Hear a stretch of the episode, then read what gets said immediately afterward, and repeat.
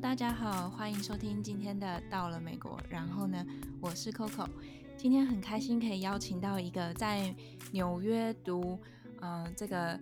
电脑艺术系的台湾艺术家，然后来跟我们分享一下在台湾跟在美国学艺术到底各有什么优缺点，有什么不一样的地方。那我们就让 Alice 蔡玲秀来帮我们介绍一下她自己吧。Hello，我是 Alice。嗯，我刚从我去年刚从纽约视觉艺术学院电脑艺术学系毕业，然后毕业之后就是呃在几间公司待了正职，然后现在是全职的呃设计接案以及插画设计工作者。我那我们哦是，嘿，你继续，我们停顿点不太一样，你继续，我。呃，我大概是那是五月，我三月多，因为疫情的关系，就是全部撤回台湾了。嗯，然后现在手上就是还在做几个案子，还是那时候在纽约的案子，这样。所以现在目前是远端，现在是远端工作，然后也在看台湾的案子，不过也是困难重重。对，你现在做的是比较展场相关的吗？呃，不是，是我就是在现在在做的，主要都是做动态设计，做影片剪辑，然后设计，假如说有转场或者是呃特效的部分，然后同时也在我有一个朋友，就是他想要做一个潮牌的服饰，然后我在帮他设计，就是几套衣服这样，算算是还蛮杂的，就是我能做什么就做什么，嗯。嗯，其实做设计真的最后都会变成通吃，就你会有一个主要的一个主干，可是大部分，因为我觉得接案就是很看关系，然后大家基本上注重你的才能以外，也更注重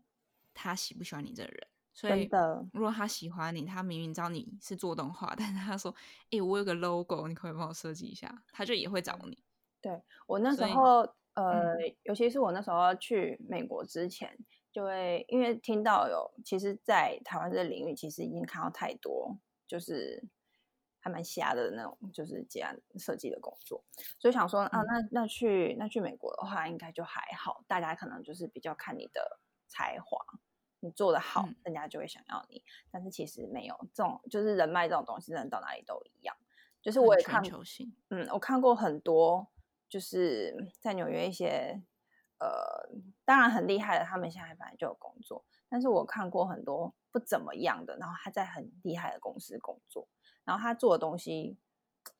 你要说他大众也行，然后他也没有什么个人特色，甚至他用的他用的技术也不是说特别先进，然后他用的软体甚至你根本就没有听过。可是他就是在那个公司就是待了很久，然后也有一份很稳定的正职。然后就是他，他喜欢跟他工作那些人嘛，就是他是一个非常 outgoing 的人嘛，其实也不一定，他就只是认识了某些人，然后有人帮他介绍这个工作。可是他也说了，就是其实这是还蛮，呃，还蛮现实的，就是大家宁愿跟一个就是才华普通，可是非常好相处的人一起工作，而不是跟一个就是。就是很混账的人，然后他非常的有才华，但是他完全不接受人家的想法，然后超难沟通。嗯，像我之前在面试的时候，因为不停面试，你就会到处去问人家一些技巧啊什么的。嗯、然后我就印象很深刻，我问我教授说：“呃，这个公司已经寄面试通知给我，那他到底想要从我这里得到什么？就是他已经看过我作品集，看过我履历，然后他决定要面试我。”那他面试过程，他想要得到的资讯是什么？然后我们教授就非常直白的跟我说：“Make sure you are not an asshole。”然后我就说：“原来就就是就这样吗？对就是其实他们也不是你要多突出，他就是要你确定你是一个很好相处的人这样子。那我觉得，其实就是艺术、行销、设计相关的产业，在美国。就你可能觉得出来的会有一点点不一样，但实际上人际关系好像摆在你的作品集前面，在某些。就是你说顶尖公司就算了，因为顶尖公司它可能真的有它的一套规则，但是比在比较中段或是甚至是小公司，他们真的比较多是注重在人际关系。就是如果你刚好认识里面的谁，对，所以很多教授会跟你说，你就直接去跟踪某位学姐，就是去 LinkedIn 上找他，然后反正先认识再说。那你觉得台湾的部分呢？你说台湾的人脉吗？对，就是人际关系两边的比较。其实我现在讲有点不太呃准确，我觉得，因为我才刚回来没多久，然后我其实也大概断陆陆续续面试，应该也只有一个月吧，因为我回来就呃居家隔离，然后隔离出关之后才开始就是开始跑面试，所以我的人脉其实是。就是离开台湾三年之后，现在算是要重新建立一套，有很痛苦吗？算了，就是就是，我觉得我真的觉得到哪里都这样这样说，就是即使在即使在美国，即使即使我已经熟悉他的语言，熟悉他们就是那一套 social 的 social 的那个规则，嗯，但是我毕业之后，就是呃进入全职全啊、呃、有有全职的工作是一回事，但是离开。离开那些全职的工作，我其实也是要重新建立一套人脉。所以其实今天真的是，我觉得不管你今天把我丢到俄罗斯、丢到德国也好，就是任何一个地方，我都是要重新开始的，只是在哪里而已。嗯，真的就是，嗯，可是你当初也是因为希望有新的环境冲击、文化冲击，才选择去美国留学嘛？对不对？是，就是我。并不觉得那个学历真的可以带给我什么，就是现在已经就是大家什么硕士、博士的满街跑，所以其实这个嗯，对于这个学历，其实我没有那么的 care，甚至有时候会忘记哦，我有硕士这件事情。我觉得应该是呃，我当初想要的是我去那边，然后我要经过很长时间的习惯这个文化，然后或是。我讨厌这个文化也没关系，可是就是我想要长时间的去体会，然后我知道这一定会给我带来从某种冲击，但是我不知道它是什么。那你现在目前觉得冲击最大是什么？在当地文化带给你的？嗯，我觉得我真的是刚开始去很不习惯，就是那个人际人际交往的那一方面。语言的话，大概就是因为从小在台湾，我们都有就是上英文课，所以其实，在那边的话，我觉得大概一一周两周就慢慢习惯那种很多资讯的灌输，然后很很快速的很多，然后很杂的资讯的，就是跑来跑去的那个呃，听说读写都是，可是那个呃。怎么样认识人，然后怎么样跟人相处，就是他们有一套他们自己的不太一样的东西。然后这东西并不是说我今天我会讲英文，我就可以融入。有时候我觉得有时候当然是一个个性，就是嗯、呃，你如果是一个很乐观开朗的人，你到哪里都可以交朋友。但是呃，就是有太多种。怎么讲？有太多种不一样的人，尤其纽约又是一个很龙蛇杂处的一个地方。嗯，对，所以你可能在学校一套，然后你离开学校又要一套。可是，在学校里面，嗯、可是你又会碰到可能有老师，然后有来自各个地方的同学，然后有亚洲人，然后有非亚洲人，然后有一些人他就是不管你怎么跟他讲话，他就是不怎么想要鸟你。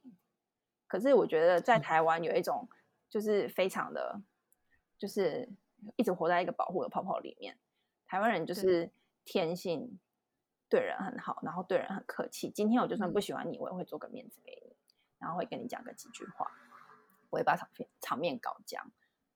但是美国人不一定吃你这一套，尤其是纽纽约人的个性又是很很牛。对对对，我真要讲，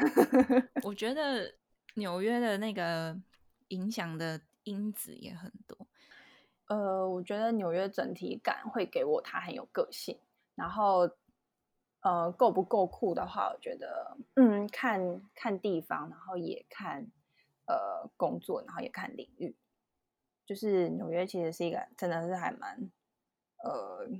很有趣的是，你可能走几个街区以以外，你就会发现这这一这一区的文化已经不一样了。就刚才那一区，可能大家还在就是呃。喝鸡尾酒，然后然后就是吃很 fancy，对，吃 fancy 的早午餐，嗯，然后聊男人聊性，就是像欲望城市那样。可是你可能走几个街区之后，你就会觉得哇，这一区非常的 chill，就是大家不是会在那边比身上穿的名牌，或者是就是掉的男人就是多多酷那种。对，就是其实是很不一样的。可是真的就是看你喜欢，真的是你会看你喜欢什么地方，然后住在哪里，然后你跟什么样的人相处。因为在台湾的呃接收的美国纽约印象，应该就是 Manhattan 那边吧，就应该比较不会是别的区域，应该大家不会知道。所以我们曼哈顿以外的地方，对，所以我们大概就觉得是就像那个欲望城市里面演的，都有很棒的艺廊的开幕酒会啊，嗯、然后有一些很。诡异看不懂的艺术表演，但就是会有很多人去，很多人捧场，然后大家去那边就基本上就是 social，然后看认识彼此，然后看能不能借此在也发展自己的某一个呃机会这样子。嗯。是，我也去过那样子的地方，但是说真的，那个在我纽约生活中占的那个爬数，应该是只有可能百分之一、百分之二而已，剩下百分之 九十都是蛮 ghetto 的。真的很波西米亚，然后超街头，对，我真的好像那也是一部分吧，就是那是那是我我很大的一部分。OK，但是有一大群，就是我们我们俗称嘛，就是大家比较爱用文青或者是用 hipsters，对对对对对，那一类的去形容，就是是，可他们我觉得蛮有趣的是。呃，我们可能认认定台湾文青是某一个形象，但实际上它其实是可以再被分类成各种类别。就是、我真的觉得台湾的文青已经被窄化了，太窄了。对，一开始不是这个、嗯，所以现在根本没有人会想被叫文青。我自己觉得啦，对，我是觉得现在就被叫、就是、被叫文青，就是就是做作，就是没有没有个性，就是一昧的。对，可是。小清新，就是在比较火大小清新的，嗯、对。但西方文化里面的 hipster，其实它的嗯、呃、那个形容的东西蛮广泛的，就其中当然也有包括很包括就是比较大家比较知道一些比较失败主义的东西，但它其实也有比较正向的，然后也有一些是在谈谈论，比如是人彼此间包容性，就是他们我自己感受到就是他们很。他们的包容非常大，根本就是佛教的一个 真谛，嗯、就是是大家都是人的那个概念很强。我觉得还蛮有趣的，他们那个有一些就是还蛮 hipster 的的人，他们追到那个 hipster 的那个核心之后，其实真的还蛮像，嗯、就是像你说的宗教的那个真谛，然后甚至他可以就是就是非常非常像儒家思想。就是他想要中庸之道，嗯嗯，他想要 balance，他想要什么，一切都是都是平衡的，就觉得刚刚好。对，你就会觉得很神奇，就是明明是不同的文化，但是就是到最后发现的很，嗯，我们骨子里的那些，就至少我啦，就我本来就是觉得，对，我大概懂你意思。我之前也就是曾曾曾经被深深这种比较这种文化给吸引，然后就觉得。如果可以这样好好简单的活着，那该有多好！就是搬到乡下种菜，对，然后在海边冲浪，开一个冲浪店，然后什么那种 对，然后有一只猫，这样就够了。对对对对，就是嗯，就是对，没错，就是这样，居然找到知音。那你那你觉得，就是既然就是在。如沐在这样的思想里面，会不会减少你原本期待的文化冲击？就被就其实你是在一个，就你跨出自己的 comfort zone，可是在别的地方很快又找到你自己的舒适圈。嗯，我其实是一个就是别人觉得我反应很快，但是我，嗯，我确实是就是一部分反应很快，但是我内心的那个反应其实有时候是很像一个皮球，就是我要弹了很久才会有那个反弹的那个力力道。所以其实我刚到纽约的时候，呃，因为我本身并不是读就是数位艺术的。大学是做纯美术的，嗯，完全没有碰过电脑，就是都在画油画、画水墨。那你顺便讲一下你大学在哪？哦，大学在师大，台师大美术系，所以就是花了四年的时间都在都在画油画，都是就是没有一件裤没有一件裤子是干净的那种状态，嗯，然后也不太会用电脑，会用的话就是打字，嗯，然后写。没有好吗？裤子很贵，然后都没有一件是干净，根本穿不出去，然后。我真的是到大学毕业才开始有干净的裤子，嗯，对，然后，嗯、呃，对，然后反正大学就是除了就是修美术系的课，然后我也开始对，呃，因为那时候因为教程的关系，开始接触了社会学、哲学、心理学，所以就呃把这种东西，我觉得那时候影响我最深的反而是这些，就是。这些类别的东西让我的思想变得不一样，然后甚至我当时看的一些书，我后来带到纽约去，就是它真的有让我活下来的那种动力。就是我，嗯，就是当我没有人可以聊一些呃很孤独的时候，所以你有是，所以你有活不下去的时候是这样？当然有啊，就是曾经某个某个夏天，一八年的夏天吧。还是一七年、一八年的夏天，坐在自己的房间里面。那时候没有，那个夏天没有回台湾，嗯，好像没有回去，还是回去了一一个礼拜、两个礼拜。然后坐在纽约的公寓里面，我坐在布鲁克林，然后就觉得，嗯，应该可以死了，没有什么事情做，然后也没有人 care 我，然后就是纽约这么大，就是又不像台湾，台湾。我都可以听到我邻居在讲话，然后邻居要拿菜来给我那种，就是呼喊声。嗯，对。然后在纽约根本就不会有人管你啊。然后就觉得那天那天下午阳光明媚，然后我也吃的，我也我有吃饱，我有睡饱。然后我画的我画的作品，我也没有什么，那时候没有很很明确的动力要完成它，就是刚在一个卡关的部分，嗯，然后已经卡了一阵子，嗯。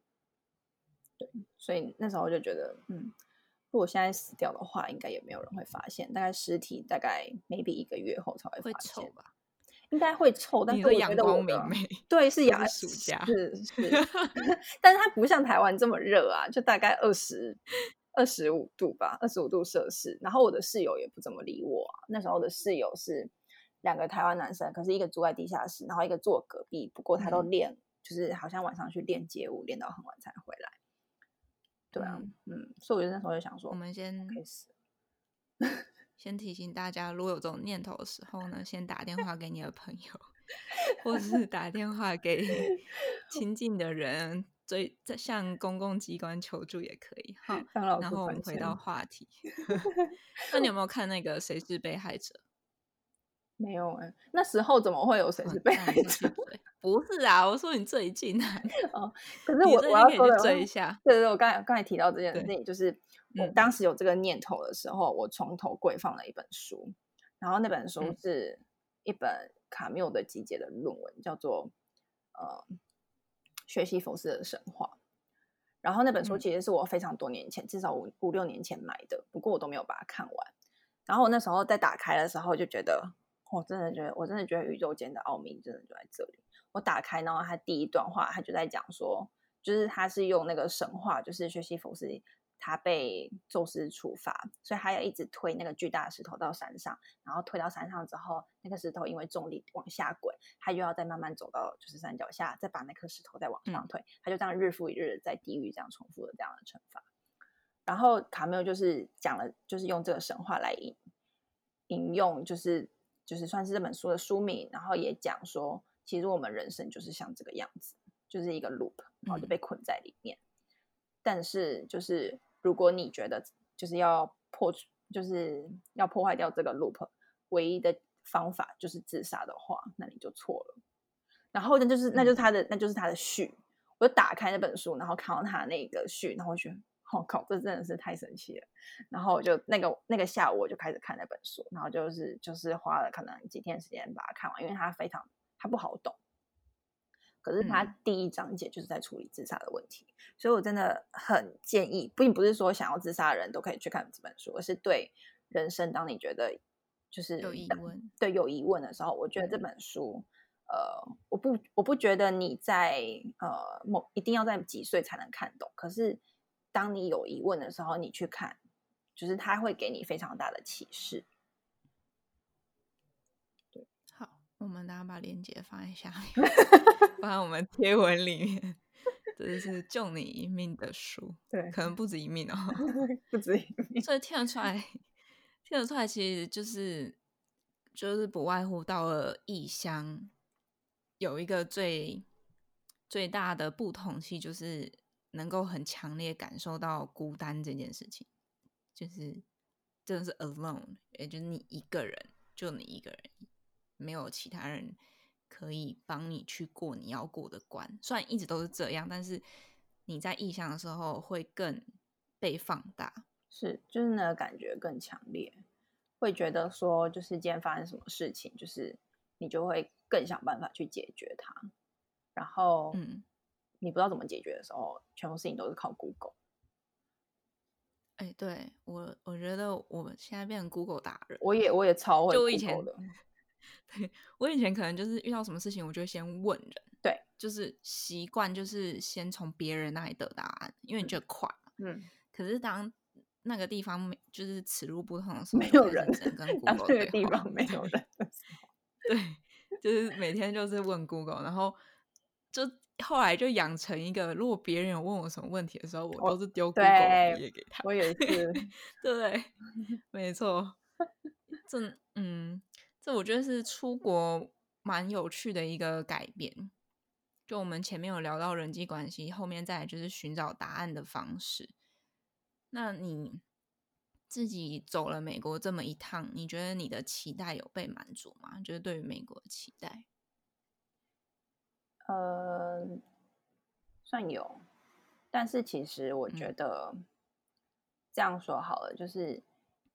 有些人说：“哦，你感觉很喜欢美国，毕竟你一六年、一五年、一六年的时候，那时候也去了美国交换一个学期。”呃，是，我觉得我一开始就是在比较年轻的时候有那种美国梦，但是后来我去了纽约之后，发现我喜欢的是纽约，但是纽约并不是不是不是美国的一部分，纽约比较像是另外一个自成一国，它是一个很奇怪的地方，就是。就是大家对它，就像你说，大家对它的形象很欲望城市，非常的就是 high class 那种。嗯、但是其实它本身又是一个，就是又一个混乱到不行，然后每天都充满就是各种怪事在发生的一个地方。所以我觉得我对呃，应该说我对纽约的期待有被满足，但是我已经没有那种。呃，一定要非得要待在那边，要移民，或是那种美美很多人到了美国都想要公路旅行，从东岸看到体验，从看到，欸，我也我完全没有那种梦，完全不想经过那种废弃的加油站，然后遇到超 便宜的。对啊，为什么？就是如果有飞机可以搭，为什么？对，然后甚至甚至有些时间，我就有时候在查，有些朋友就会跟我说。哦，你如果在美国的话，那你应该要去多去其他地方玩啊，迈阿密啊、加州啊，然后洛杉矶哪里呀、啊？嗯嗯好，我看了机票，假如说是两百块、两百五十块美金，这个钱我都已经可以飞葡萄牙了耶。然后我就干脆就买了一张飞，所以我去年、去年还前年的一八年还一九年一月，我就飞买了一张就是飞西班牙的机票。因为就几乎根本就是连根本飞迈阿密的钱就是那个价钱啦，嗯，然后就干脆飞到飞到那边去，然后反正台湾护照很好用，你又不用再申请其他的就是签证费，对。对，真的是蛮爽的。我觉得美国固然就是真的国内还蛮好玩，而且你又没有出境的问题，但是我那时候就是一看到，因为我在亚特兰大嘛，然后我就打开我们的地图，然后就看到天呐。古巴居然离我们只有两个小时远，这么近，一个半到两个小时，超近。然后我就整个我就大叫，然后我就就跟我男朋友说我要去古巴，然后我男朋友说啊，什么时候你要出镜？然后他就是属于很按部就班的人，然后他就觉得说，oh. 他就觉得说你这样子拿着 F one，然后你又要又要出镜又要入境，他就觉得很麻烦，但他还是答应，他就说好，我们去古巴。然后，可我后来就查了一下，反正古巴跟美国似乎他们之间有一些他们自己政治的情节。对，对，你可能去了古巴，后来美国会被刁难之类的。对，然后所以后来就只好放弃。可是我真的觉得天哪，超美！就你有看宋慧乔那个韩剧？没有，我们我上次看的韩剧是《大长今》姐姐，所以我太久了吧？天哪，是原始。好，没关系，反正就真的很美。然后我本身就是我自己觉得。我也不知道为什么我现在会在波士顿，就是我觉得我根本就是一个热带国家的人，然后我就看到他那个整个热带情怀，我觉得天啊，好棒哦，然后就很想去，然后就是又发现，就反正他真的是，我觉得美国真的就是就可以跟你去欧洲留学一样，你可以直接去别的国家的那种概念，然后你就觉得好像很久以来，像我们就是会想要出国。留学人一定都有那种梦想，就是很想去各个国家都看一看那种感觉。在美国确确实实可以被满足，尤其他其实很多国内的地方，就像你说的，纽约自成一格，然后其实有很多其他地方也都是截然不同面貌，只是他们可能都讲英文，就这样。是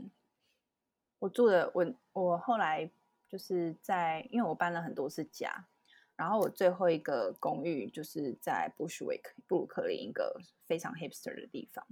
然后那那里的人就是很多都是讲西班牙文的，然后甚至有好像一两条街，哦、其实纽约还蛮多人讲西班牙文，然后我甚至那边有一条街就是全部都是波多黎各人，然后甚至那一条街就叫波多黎各街，所以就是上 面里面的食物都是。就是很很漠视那种风格，嗯，然后我的那个，嗯、我也之前有个室友很好笑，一个台湾人，就是他很他是一个很节省的一个男生，然后他就是假如说有时候我们有正式一点的场合，他就说啊，我没有我没有皮鞋穿，或者他想要买多想要买一件外套，可是在美国买衣服很贵，然后他就发现了那一条波波多黎各街上面的，嗯，就是各种店都会比较便宜。嗯然后他就是说，他去买一件外套，可能好像不到二十块美金吧，或是那种还有那种是，是全新的二手吗？不是二手的，有.我们那边有很多二手店，嗯、然后他有时候也会去二手店买。嗯、然后我们那边的二手店甚至是称重的，你知道吗？就是 这也太就收的时候会称，对，很好笑。就卖的时候，然后我的室友那时候就称，就是这这其实有点听起来有点歧视，就是我，可是我的室友那时候就称那条街为穷人街。我就说，你今天买衣服去哪里买？嗯、他说我去穷人街买，因为很便宜。可是现在就是也是一方面也在讽刺他自己，就是很穷、嗯，就是真的买不起，就是其他就是大厂牌的衣服。我觉得我们聊得好远哦，我们聊一下你在美国的工作经验好了。你做过哪些工作？我在学的时候，其实就在学校的摄影棚当过助理一年。嗯，然后那个时候就是说累也是蛮累，但是说说水也是蛮水的。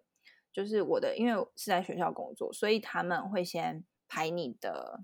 呃课表，先看你的课表，然后你没课的时候，你都是要去工作的。就是在、哦、就是对，通常是领学校薪水，领学呃没有，我们不领薪水，我们是直接把学费砍半。哦，就 OK。所以其实，可是我记得这样也算是收入的一种吧，在美国。可是不报税，他是用奖学金的身份给你，okay. 所以他如果真的要就是税的话，他应该是扣你奖学金的税。所以，可是我们不用就是填那个税单，嗯，是那种在学校，呃，我们学校有一个 library，我们自己一个 library 可以借电脑啊，然后你可以借相机那种地方，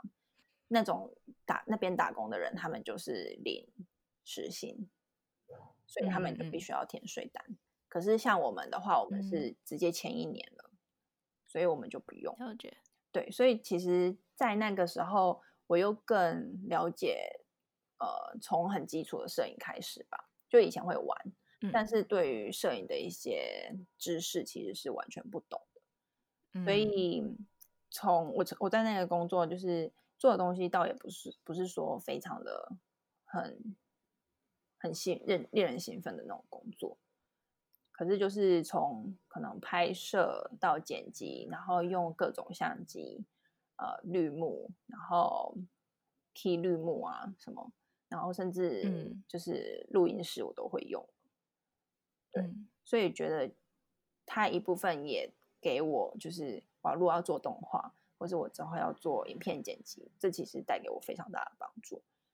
然后。嗯，这是在学期间，然后毕业毕业之前，我又在一个音乐公司，就是当社群网站的实习。所以那时候他们，因为他们合作的是唱片公司，所以唱片公司如果今天他要出一个嗯一张唱片，然后他旗下自己几个艺人，然后他把他们的呃专辑封面或是他们的一些呃图丢给我们，然后我们帮他们就是。做各个社群网站的宣传这样子，然后那个工作也是蛮、嗯、也是蛮无聊，就我有时候就做到就是打瞌睡这样，因为每天做的事情都一样，然后甚至你想要，我有时候想要做一些很有创意的，然后我就就在里面加一些有的没的，完全被打枪，就说你不用做这个。嗯、然后而且而且我而且我那时候就是研究所很很常做的影片都是那种就是看起来强的乱七八糟。嗯，然后可是他们要做的影片就是，例如说他给你一张图，然后他就是要这张图，假如说他给，然后影片十秒钟，他的这张图就是要从左边滑到右边十秒钟，就这样，就是你不要给我加一些有的没的，所以就是那种工作就会做到我真的是很真的很想睡。我每天去的第一件事情就是喝热牛奶，嗯、因为我不喝咖啡，所以我就每天去就是喝热牛奶，然后我就开始吃公司的水果。然后吃完水果，我就慢慢晃到我座位上，然后打开我的电脑，然后看一下今天有什么东西。嗯，好，今天这东西大概 用两个小时就可以做完。对，然后我就开始看，就是 YouTube，然后就看很久。嗯、或是我其实学到更多的就是从从 YouTube 看，就是要呃要做什么样的动画，就是那算是我那时候在实习，应该有三四个月吧，就是每天在做的事情，这样。对。然后实习结束，我在一个健身食品公司工作，是全职的。然后对方是一个新创，所以他们几乎是什么都没有。当时他们刚好要出一个，就是一款能量饮料，然后跟一款呃，叫什么 protein 蛋白蛋白质粉。嗯所以他们需要找人设计包装之外，他们需要找人做三 D 的 render，就是把它就是模拟它在产品上面会看起来什么样子。因为他们老板他们没有那种非常视觉的那种眼睛，他们不知道我看了这个材质，然后我看了这个图，他们合起来是不是我喜欢的这样子。所以他们需要有一个人去做那个视觉。然后如果他这种东西外包的话就太贵了，所以他们要找一个 in house 的设计师来帮他们做。所以当时有另外一个，就是一个男生，就是他是中国人，他是专门就是做包装设计的，因为他他的专长是平面，然后他真的对美感有一套，就是我真的觉得还不错的哦。他后来也成为我一个朋友，然后我也觉得是一个可以用的人脉，这样。反正我们后来设计的那个包装，就是经过非常多次的修改，然后最后成品真的是蛮漂亮。然后我就是负责做 render，甚至到最后等到网站上架之后，就是放到就是销售页这样子。然后我们公司有时候做一些宣传的影片，就是啊、呃，我也认识那个摄影师，就是公司合作的摄影师。然后我们会聊我们要怎么拍，所以拍完之后就是我要后置，我要剪，然后呃，我要怎么做那个动态也都是，就是我们可以在他拍之前讨论我想要做什么，然后他去帮我拍素材这样子。不过这个公司后来就是，呃，长话短说，就是他从来就没有想要用人用超过一个 project。他做完一个 project，他就会 fire 掉所有的设计师，再来重做。就是他，他是一个我我个人觉得是一个还蛮没有远见的一个公司吧。就是他完，他不太清楚他自己想要什么，所以他就会觉得说。你在做这个 project，你做完了，我觉得你就是在浪费我公司的钱，就是觉得说你又没在，你现在已经手上没有什么案子可以做了，那你现在就是浪费我公司的钱，那、嗯、我就把你 fire 掉。可是你刚进来的时候，就走吧。对他，他真的就是这样。后来就是我离开公司才知道，原来就是那个公司，他对他在一年可能已经换掉十几个设计师。我觉得我之前在台湾的时候也是接，就是做很多的工作，然后那时候反正就是我也不知道到底是有什么样原因，不管是年轻啊，或者不知道自己要什么，或者是做错的工作，总而言之，我就是觉得样每一样工作我都不爽，然后都不开心，然后都不喜欢。对，然后我就觉得一定是因为台湾这些老板都太烂了。我那时候也这样想，对，我想说我出国，我跟你讲，超多人要我。对，劳工权益一定会被保 障。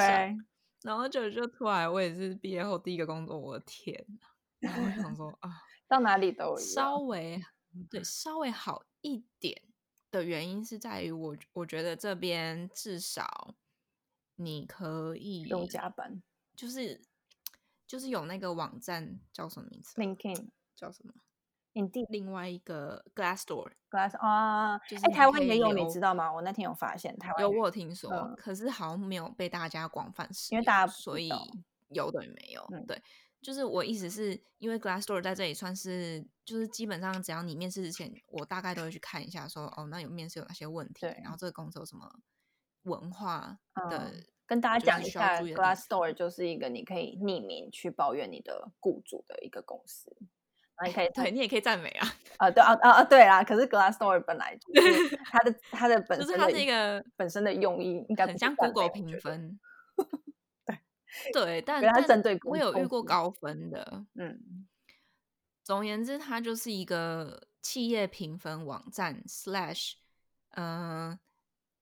那他就是他会面试者会去给你一些他面试的经验，然后就会跟你说，哦，他们开价给我。呃，年薪六万，然后是做什么工作？然后是面试的时候问了我什么问题？多久回复我？然后我寄履历多久通知我？就大概给你一个 idea，说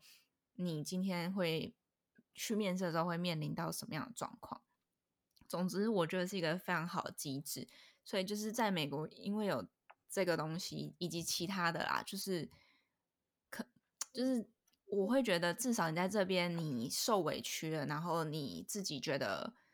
OK，你愿意讲出来，愿意就是来跟大家告诫的话，你有很多的管道可以去做，嗯、就包括跟你的朋友讲，你同学讲，因为他们永远都会需要新的 intern 嘛，就是最便宜免费的劳工，所以如果你回学校直接讲说这个公司不行，绝对不要去，不会有人，那这个其实是。对，是非常有有 power 的。我就觉得这其实是在台，就是在这里，我觉得唯一至少你遇到很讨厌的老板，你可以做的一个小小的。是，呃，哎，真的，我也有，对我也有做这样的事情。就是我在那，我离开那个健身食品公司之后，嗯、我就写了 email 给我。就是我一开始其实是写 email，我真的我真的不是那种就是很撩北亚的人，但是我就只是写 email 给呃我在学校认识的一个行政。然后跟他讲这件事情，嗯、然后跟他说，如果你有看到不错的工作，再帮我留意这样子。然后他就觉得我在讲我上一个公司离开的那个公司真的是很雷。他说：“你可以跟我讲名字嘛，这样子我可以嗯以防我们之后的学生。学”对，嗯。然后我就觉得对，真的，我就突然想到应该要应该要就是对警告他们不要来。对而且而且他们而且他们他们在网站上。嗯我那时候就是当然也有 Google 这间公司，但是后来我发现我 Google 不到任何东西，是因为他们之前的那间公司涉及法律问题，然后他必须宣告破产才不会就是被法律责任所追溯，嗯、所以他其实这个新的公司是就是是因为有法律纠纷才新上市的，嗯，所以这种就很危险，就是他如果再搞坏的话，他就再宣告破产，他就再建立一个新的公司就好。对，这算是一个一个漏洞，而且我觉得真的就是跟着人走，哎，就是这个人不管到哪里，他他没有领悟他该当老板的特质，他就永远就会是那样。很像一个很像一个炸弹或者是一个病毒，然后一直在扩散。没错，就是他到底为什么要当老板？他赚钱，他想他很想赚钱。可是我觉得那种就是，就像你说，就是没有远景，他没有办法有一个长期的计划，因为他一直很短视近，你只看到眼前的利益。嗯、你喜欢这种很多不同人的组合吗？就是我还蛮喜欢每天都遇到不一样的人，然后有不一样的背景，从不同国家来，或者是他可能嗯在不一样的家庭，跟你有就是大相径庭，是用这个字吗？很相差很远的家庭，我有点忘了，是不是觉得中文造造诣变差了？对，你喜欢哪？就是因为我们知道，像在台湾很单一，你可能大学有遇到一个外籍学生，你就觉得很兴奋了。嗯、可在这边的话，台湾人你就是那个外籍学生。对，对我我觉得在纽约真的他不会把你特别当，就是你是一个。至少我自己不会这样觉得，我在那边完全不觉得我是一个外国人，嗯、因为就是虽然我跟他们长得不一样，嗯、对，可是因为大家都是外国人，嗯、就是、嗯、就是就算就算有些他英文讲的很好的，他可能小时候根本不是在这边出生长大的，对，他只是搬来这边。遇过，对，或是他可能两边跑，对啊，就是所以对，呃，我。其实不是不是怕这种东西，我觉得是那个，哎，怎么讲？如果是在讲多远的这件事情的话，我会觉得台湾没有给我那么多的惊喜，并不只是人，然后还有大家的文化背景都是很类似的。然后就好像你可能开了一个话题，讲说什么哦，我小学在哪里读，我是我是做什么工作的，嗯，你就会觉得说 好，我不要我不要太给人家贴标签，不要太植入他就是什么样的。可是当你聊下去，就发现。啊，你就是这样的人呐、啊，就是 完全没有任何惊喜。我刚我就觉得很火大，我觉得好算了。美国像你刚刚讲到，就是很多事情我们不会去先下结论，而是先去探索说可能性是哪些，但是又会由于还是可能就我自己，就是我觉得那个圈子会很明显，可能在纽约不会，可是在。我们亚特兰大或者什么，你会很明显感受到圈子，可能亚洲人会有他自己的圈子，然后甚至在课堂上，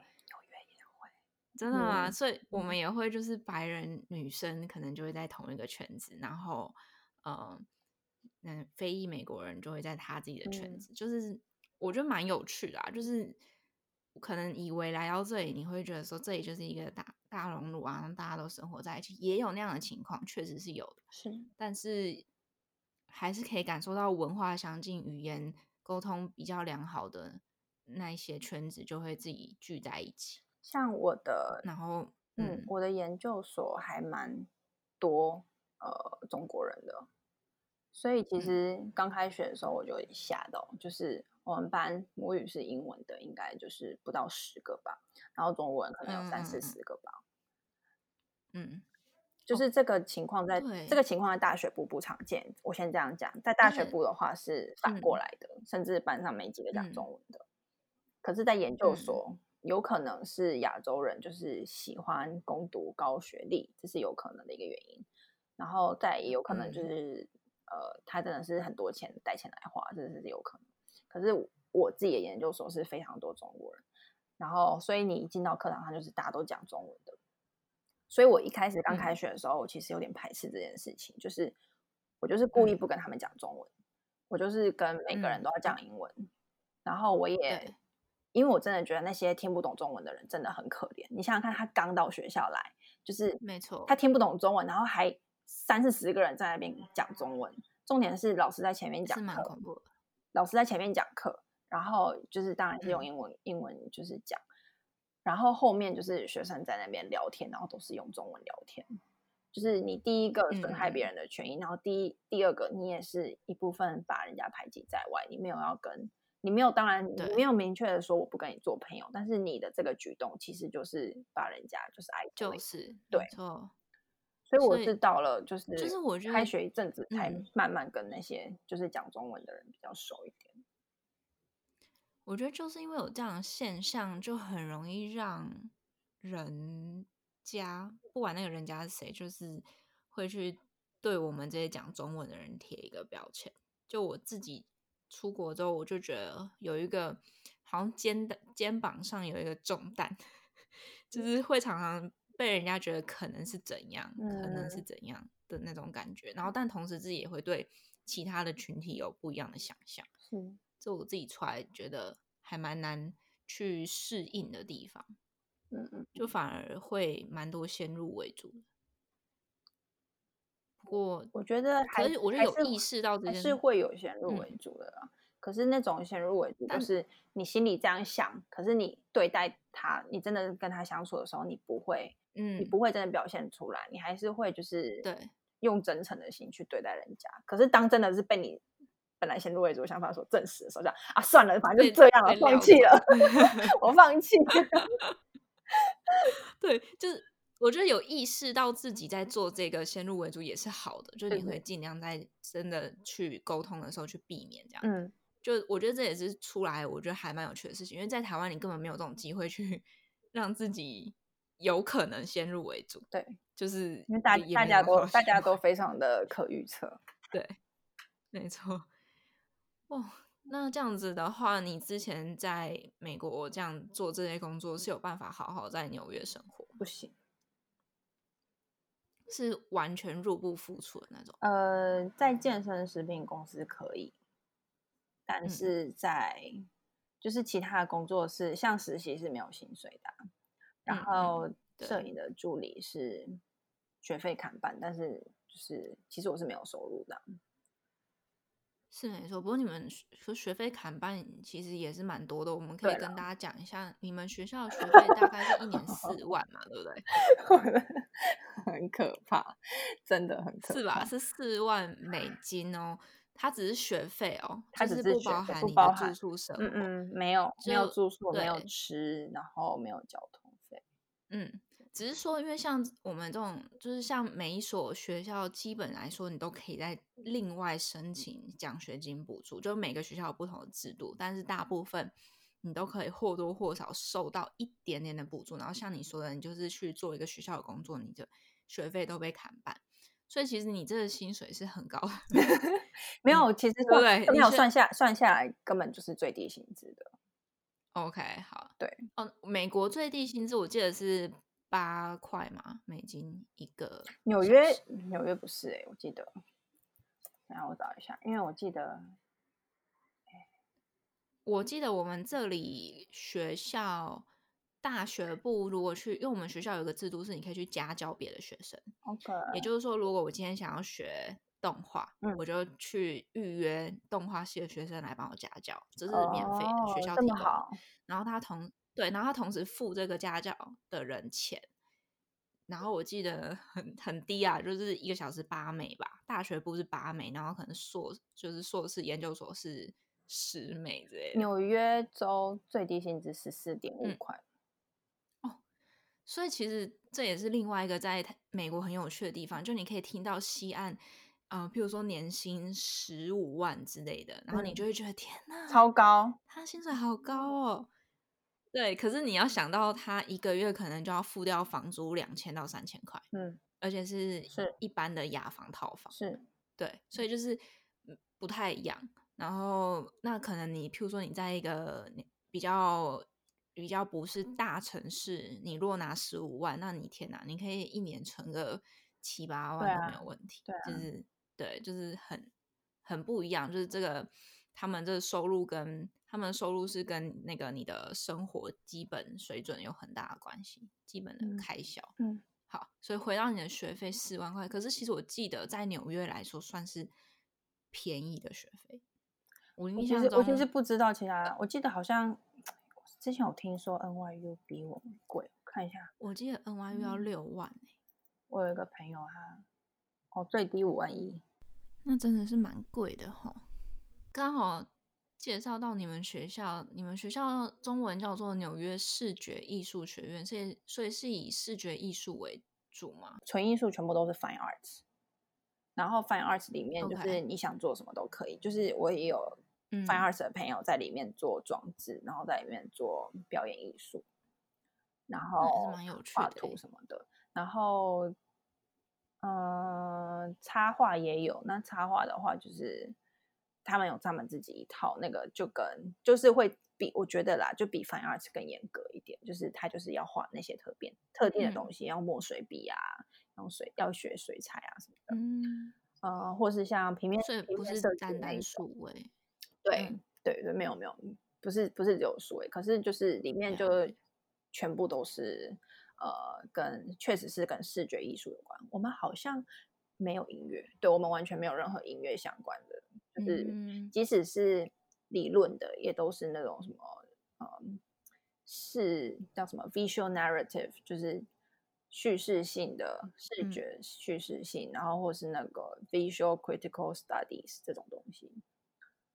那你觉得像这种名字这么多又这么，老实讲，如果你本身你之前不是学这相关的，你可能会根本不知道他这个科系在干嘛。那你对于如果未来想要出国念书，去美国念书，然后念这一类视觉艺术相关的，你觉得他应该要怎么去找到自己适合的科系？我觉得第一个当然是很清楚知道你自己想要读什么，然后你想要从这边得到什么。嗯呃，我会说，就是你不管读什么学校，你真的是要，就是你也不要太依赖学校这件事。就是并不是说我今天读这个学校，我就一定会怎么样。嗯、这种东西真的完全没有办法，没有人可以保证。尤其是学艺术，又不是像学法律那样子，我读完然后我去考个证照，然后我考过证照，我就可以职业当律师。嗯、你的那个道路不会是这样一条线，嗯、就是一条龙这样子的作业这样下去的。所以是你要很清楚知道你要做什么，然后你想要从这个科系里面得到什么。然后我之前会接触，嗯，想要想要读这个，呃，这个学校这个科系，我也是有经过一些，就是做过一些那个 research 之外，我还有写信去问那些学校的人。嗯对，然后甚至有跟那些人碰过面，就是跟他们的行政碰过面，然后聊过天，然后给他们看我的作品。是在台湾碰面吗？不是，我我飞到纽约去，然后我把我的作品给他们看。在入学之前，在我还没有申请之前，就是我把我的作品给非常多的老师看过，然后就是聊一聊他们里面在做什么。其实我就大概知道这会不会是我要的，然后再再。再就是参考我做的那些 research。你的做法算是非常 solid，就是很很万无一失哎。因为像一般很多人，他们很可能就是从头申请的头到尾，前面的 research 全部都是 remote，根本没有机会去到当地，然后做其他的询问。然后我觉得你你这个做法其实是非常重要的一环，因为美国尤其是学艺术，艺术学院实在太多了，然后科系琳琅满目，然后可能大同小异，但他们都有不同的名字，然后每一间学校的文化也不一样，然后每个每个学校就是其实你读的学校跟你的地区需要有，它是有很深的连接的，就是你你不只选学校，你也是在选地区，因为很有。嗯很有很大的机会，你就是留在这里，因为那个 connection 是断不掉的。学校也都是跟这附近的企企业去做那个 networking，所以你如果选了这个地方，就会是在这个地方，就你要有有心理准备，说你就会是在纽约待下来那种感觉。嗯、然后有几个点可以参考，像你刚刚说。嗯，你你说你整个你的班上就遇到三十几个是说中文的人，少三十个吧。然后其实我看了一下，你们学校国际学生的占比是有四十趴的。我们学校还蛮多国际，算嗯算是非常高的。因为我印象我们学校大概就是二十。哇，我觉得我觉得跟那个，我已经觉得我觉得跟那个地区对跟地区有关系。像我那时候一五年在。密西根交换的时候，我觉得我那一个学期啊很有趣。我觉得那个学期应该把我那个学校的所有外国人全部认识完了，你知道吗？嗯，就是那个学校第一个学第一个那个学校非常的白人学校，就是你走到哪里都是白人，嗯、然后你很少看到有色人种。嗯、然后说真的，我真的觉得我就是去那四个月已经把所有的整个学校的有色人种已经认识完了，就是就是那几个。然后亚洲人我也全部都认识光了，嗯、越南人啊、中国人啊、嗯、泰国人，全部我都已经认识完了，就是很少很少，嗯、所以我真的觉得是跟那个地区是有是有很大的关系。我觉得就是看你自己的个性，像有些人希望不要有太被孤立的感觉，那你可能就要避免去那种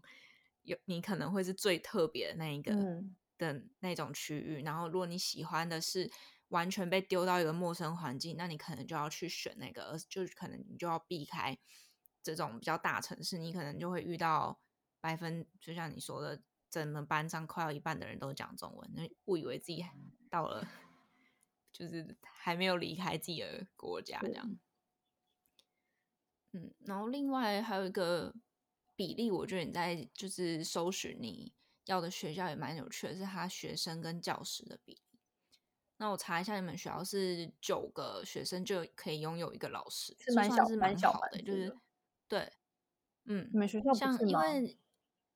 我们学校也差不多，但是我自己都觉得我可以感受到资源不够，嗯，就是师资不够感觉，而且他的那个每一个学院每个科系的那个师资的比例有很大的落差，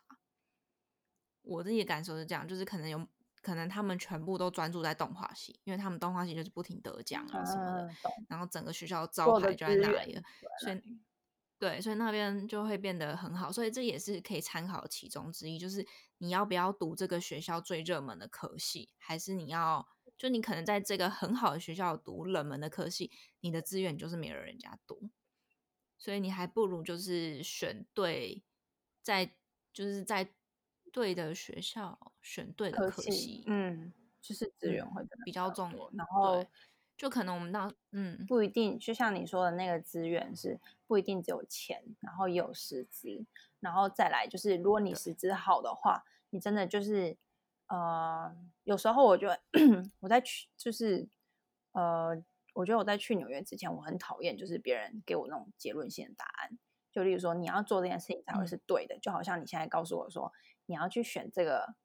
对的学校，对的对的科系，你可能才会有好的资源。嗯、我就会想说，我的那个个个个性的那种拗，就会想说，你凭什么这样子跟我讲？就是也许我去了，就是会不一样啊。可是真的是这种，嗯，这种事情真的可以从一些小细节看得出来。就例如说，你做一个作品，然后如果这个老师不重视你，或是这个科系不重视你，他也不重视你的这个作品，随便你怎么搞都没差。